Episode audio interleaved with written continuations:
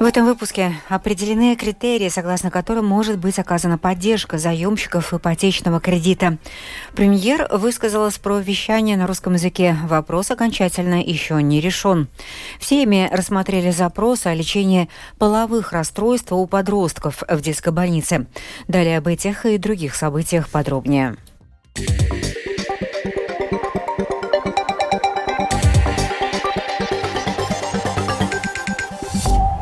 В Румбуле в среду во время земляных работ была найдена 500-килограммовая авиабомба, подтвердила представитель национальных вооруженных сил Сандра Брале.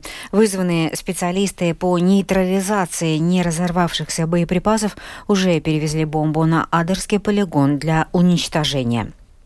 Комиссия Сейма сегодня договорилась о поддержке для плательщиков ипотечных кредитов. Она предусматривает 50-процентную скидку на платежи по, э, по процентам. Поддержка предлагается всем, у кого остаток суммы кредита не превышает 250 тысяч евро. Далее решение по соответствующим поправкам должен принять Сейм.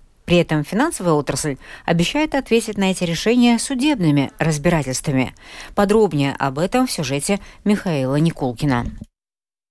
Комиссия Сейма по бюджету и финансам сегодня единогласно приняла решение поддержать заемщиков ипотечных кредитов. Поправки к закону о защите прав потребителей предусматривают применение 50% скидки на процентные платежи по кредиту для тех, у кого остаточная сумма кредита составляет не более 250 тысяч евро. Это означает, что на поддержку смогут претендовать практически все плательщики ипотечных кредитов. Под эти критерии подпадают 99% заемщиков. Продолжает председатель комиссии Янис Рейерс, единица единства. Кредитņēmējs ir ļoti ситуация. Заемщики находятся в очень невыгодной ситуации, поэтому нынешняя ситуация является очень срочной. Но, конечно, этот законопроект будет рассматриваться в трех чтениях, и у нас еще будет возможность оценить и дополнить эти нормы. Сейчас законопроект предусматривает, что поддержку сможет получить лицо, у которого есть только один ипотечный кредит. Однако депутаты обещают в дальнейших чтениях продолжить дискуссию о том, можно ли оказывать поддержку только тем, у кого ипотечный кредит кредит взят на единственное жилье. Скидку также не смогут получить те, кто сдает взятое в кредит жилье. Снижение ставки коснется тех кредитов, которые были выданы до 30 сентября этого года. Весьма вероятно, что решение депутатов вызовет и судебные разбирательства. Об этом предупреждает Ассоциация финансовой отрасли. Подробнее рассказывает представитель ассоциации юрист Эдгар Спастерс.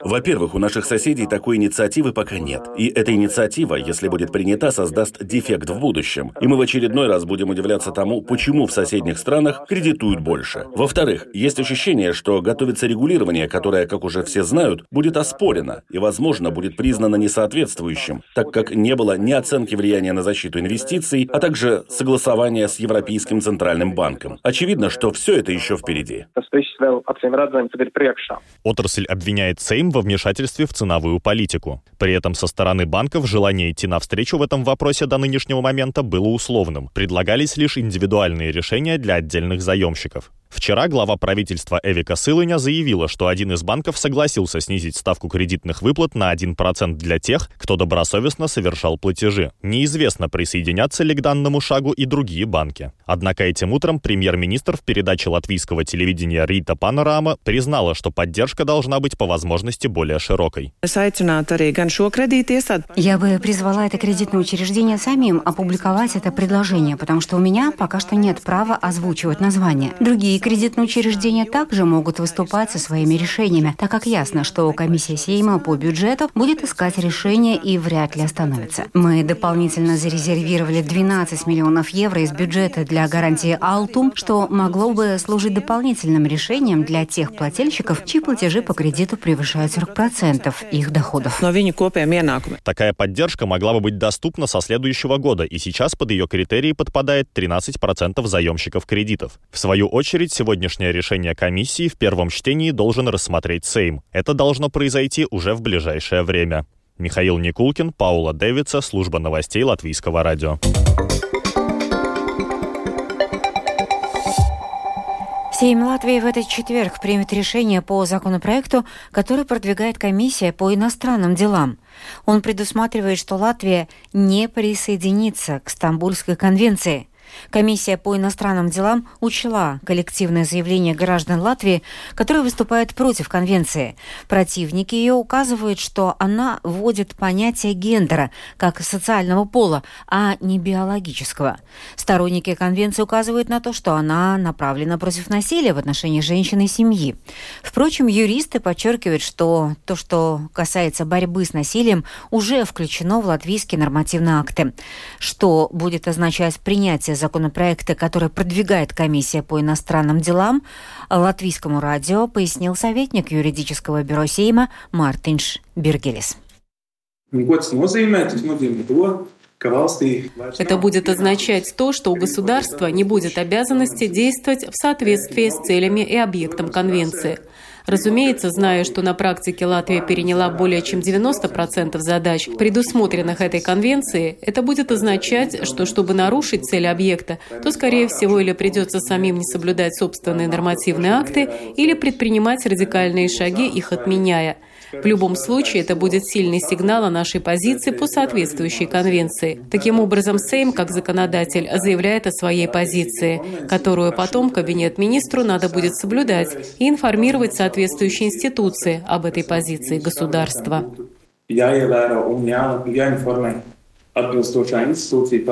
nostāju. Сегодня комиссия Сейма по запросам рассматривала запрос депутатов Латвии на первом месте и стабильности, а предлагаемой в детской клинической университетской больнице терапии по лечению нарушений половой идентичности у подростков.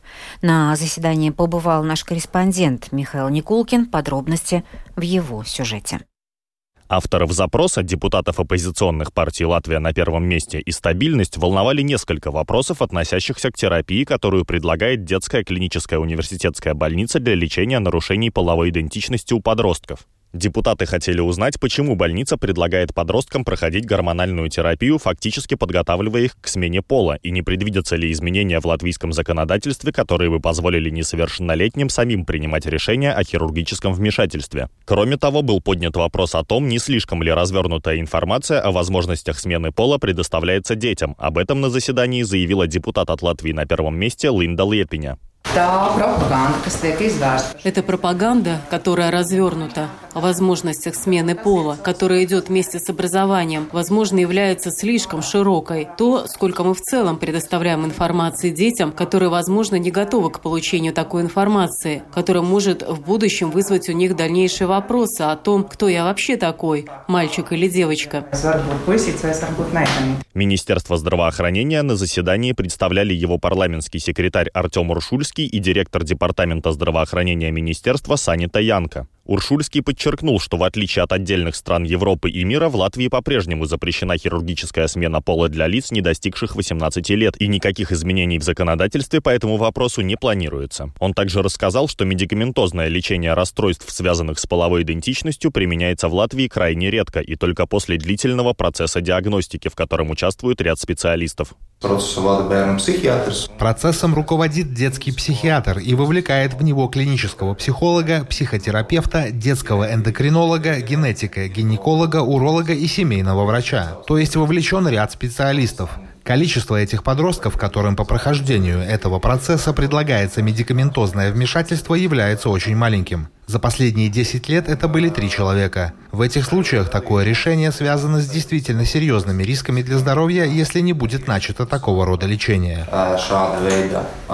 При этом он отметил, что подростков, обращающихся за помощью, становится больше, но это не означает, что обязательно будет применено медикаментозное лечение. Уршульский заявил, что в детской больнице подростки могут получить соответствующее их состоянию психиатрическое лечение и пройти реабилитацию, амбулаторную или в стационаре. Относительно предоставляемой в детской детской больнице информации представители Минздрава заявили, что возможна ее оценка и пересмотр, однако подчеркнули, что такая информация необходима, чтобы молодые люди и родители знали, куда можно обращаться в случае возникновения подобных проблем. Авторы запроса в целом были удовлетворены предоставленными ответами как на заседании, так и в ранее направленном им ответе Минздрава и решили не продолжать данный запрос. Михаил Никулкин, служба новостей Латвийского радио. Окончательное решение об отказе от русского языка в общественных СМИ не принято. Об этом в программе «Утренняя панорама» латвийского телевидения сегодня заявила премьер-министр Вика Сылани от «Нового единства».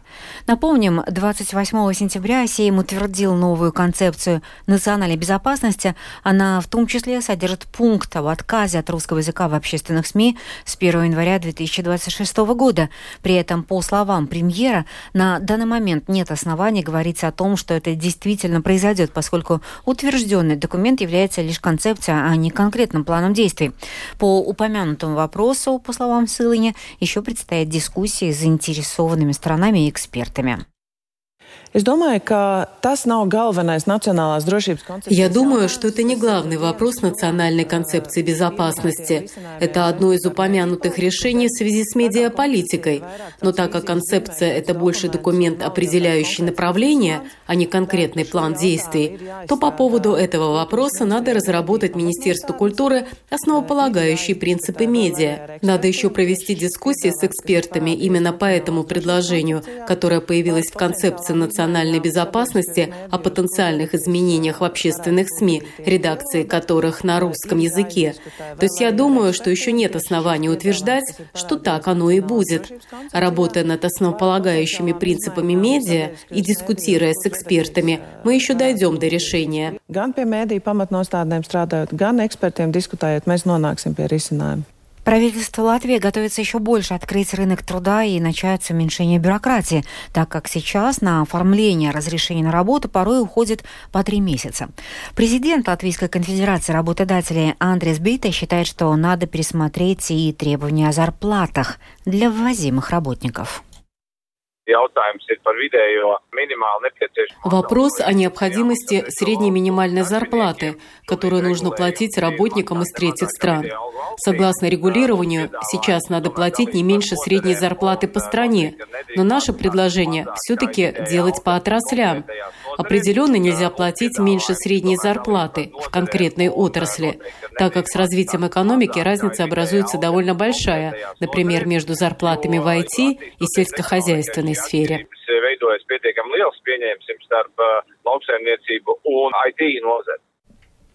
Учебники, рабочие тетради, методические пособия. Это предметы являются, эти предметы являются неотъемлемой частью учебного процесса, но уже на протяжении трех лет школьные учителя вынуждены работать, опираясь исключительно на свои конспекты. В то же время Министерство образования и науки, возможно, предложит собрать средства на новые учебники самоуправлением. В ситуации разбиралась Лариса Кириллова.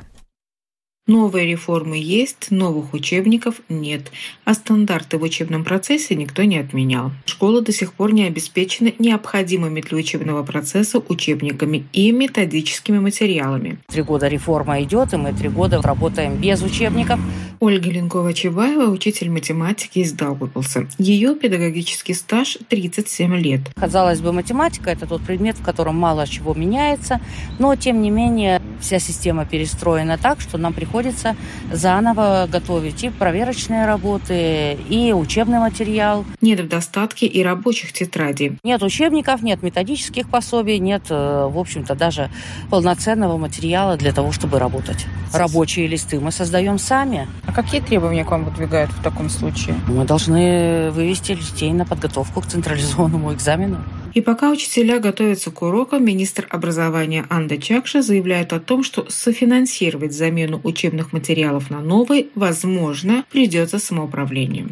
Смогут ли муниципалитеты найти эти деньги в своих бюджетах? На этот вопрос депутаты Даугавпилской городской думы Алексей Васильев, Ивар Шкинч и Анатолий Горжебовский они же педагоги разводят руками. Очень трудно сразу найтись и прокомментировать цивилизованно подобные действия министра. Конечно, можно все повесить на самоуправление. Э, сколько сейчас учебник стоит? От 13 до 18 евро?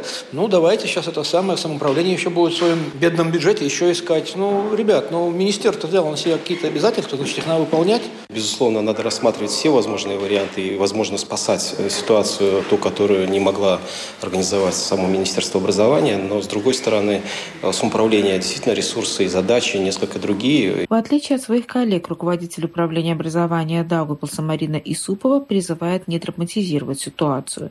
Замена учебников происходит поэтапно в зависимости от финансирования и наличия самих новых учебников. В этот переходный период мы можем использовать те учебники, которыми мы пользовались как билингвальными. Э, я хочу напомнить, что у нас латышский, ну, это явление не этого года. Да, мы уже на протяжении нескольких лет работаем на латышском языке. Первый класс 50%, седьмой класс 80%. Но чтобы эти проценты достичь, нужны были соответствующие учебники. Не секрет, что приобретение новых учебников – дело затратное. И вот в этом вопросе, по мнению Марины Исуповой, необходима помощь государства. Учебники действительно дорого стоят. И мне кажется, что вот в этом вопросе э, министерство и государство вполне возможно могли бы вмешаться и каким-то образом регулировать цены. Поскольку издательством учебников занимается частное издательство, и, конечно, пользуясь ситуацией, когда учебники всем нужны, они поднимают соответствующие цены.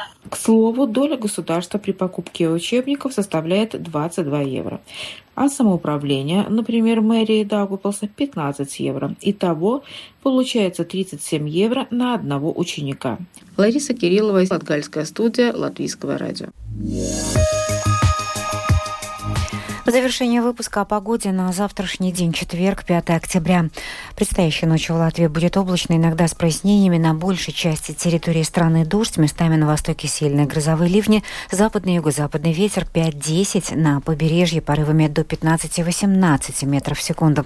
Температура воздуха по стране 8-13 градусов.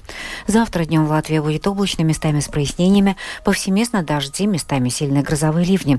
Юго-западный и южный ветер, который во второй половине половине дня сменит направление на западное и северо-западное и будет дуть со скоростью 7-12 метров в секунду. В центральных и западных районах порывами до 20-24 метров в секунду. Температура воздуха по стране 10-15 градусов. В Риге в ближайшие сутки будет облачно, иногда с прояснениями. Временами дождь, также возможна гроза. Юго-западный южный ветер 5-10 метров в секунду. В четверг вечером ветер сменит направление на северо-западное и усилится в порывах до 20-24 4 метров в секунду. Температура воздуха ночью в столице 10-11 градусов, днем 12-13. Медицинский тип погоды ночью второй благоприятный, днем третий неблагоприятный. Это была программа «Сегодня» в 19 4 октября продюсер выпуска Дмитрий Шандро провела Юлия Михайловская в Латвии 19 часов и 17 минут.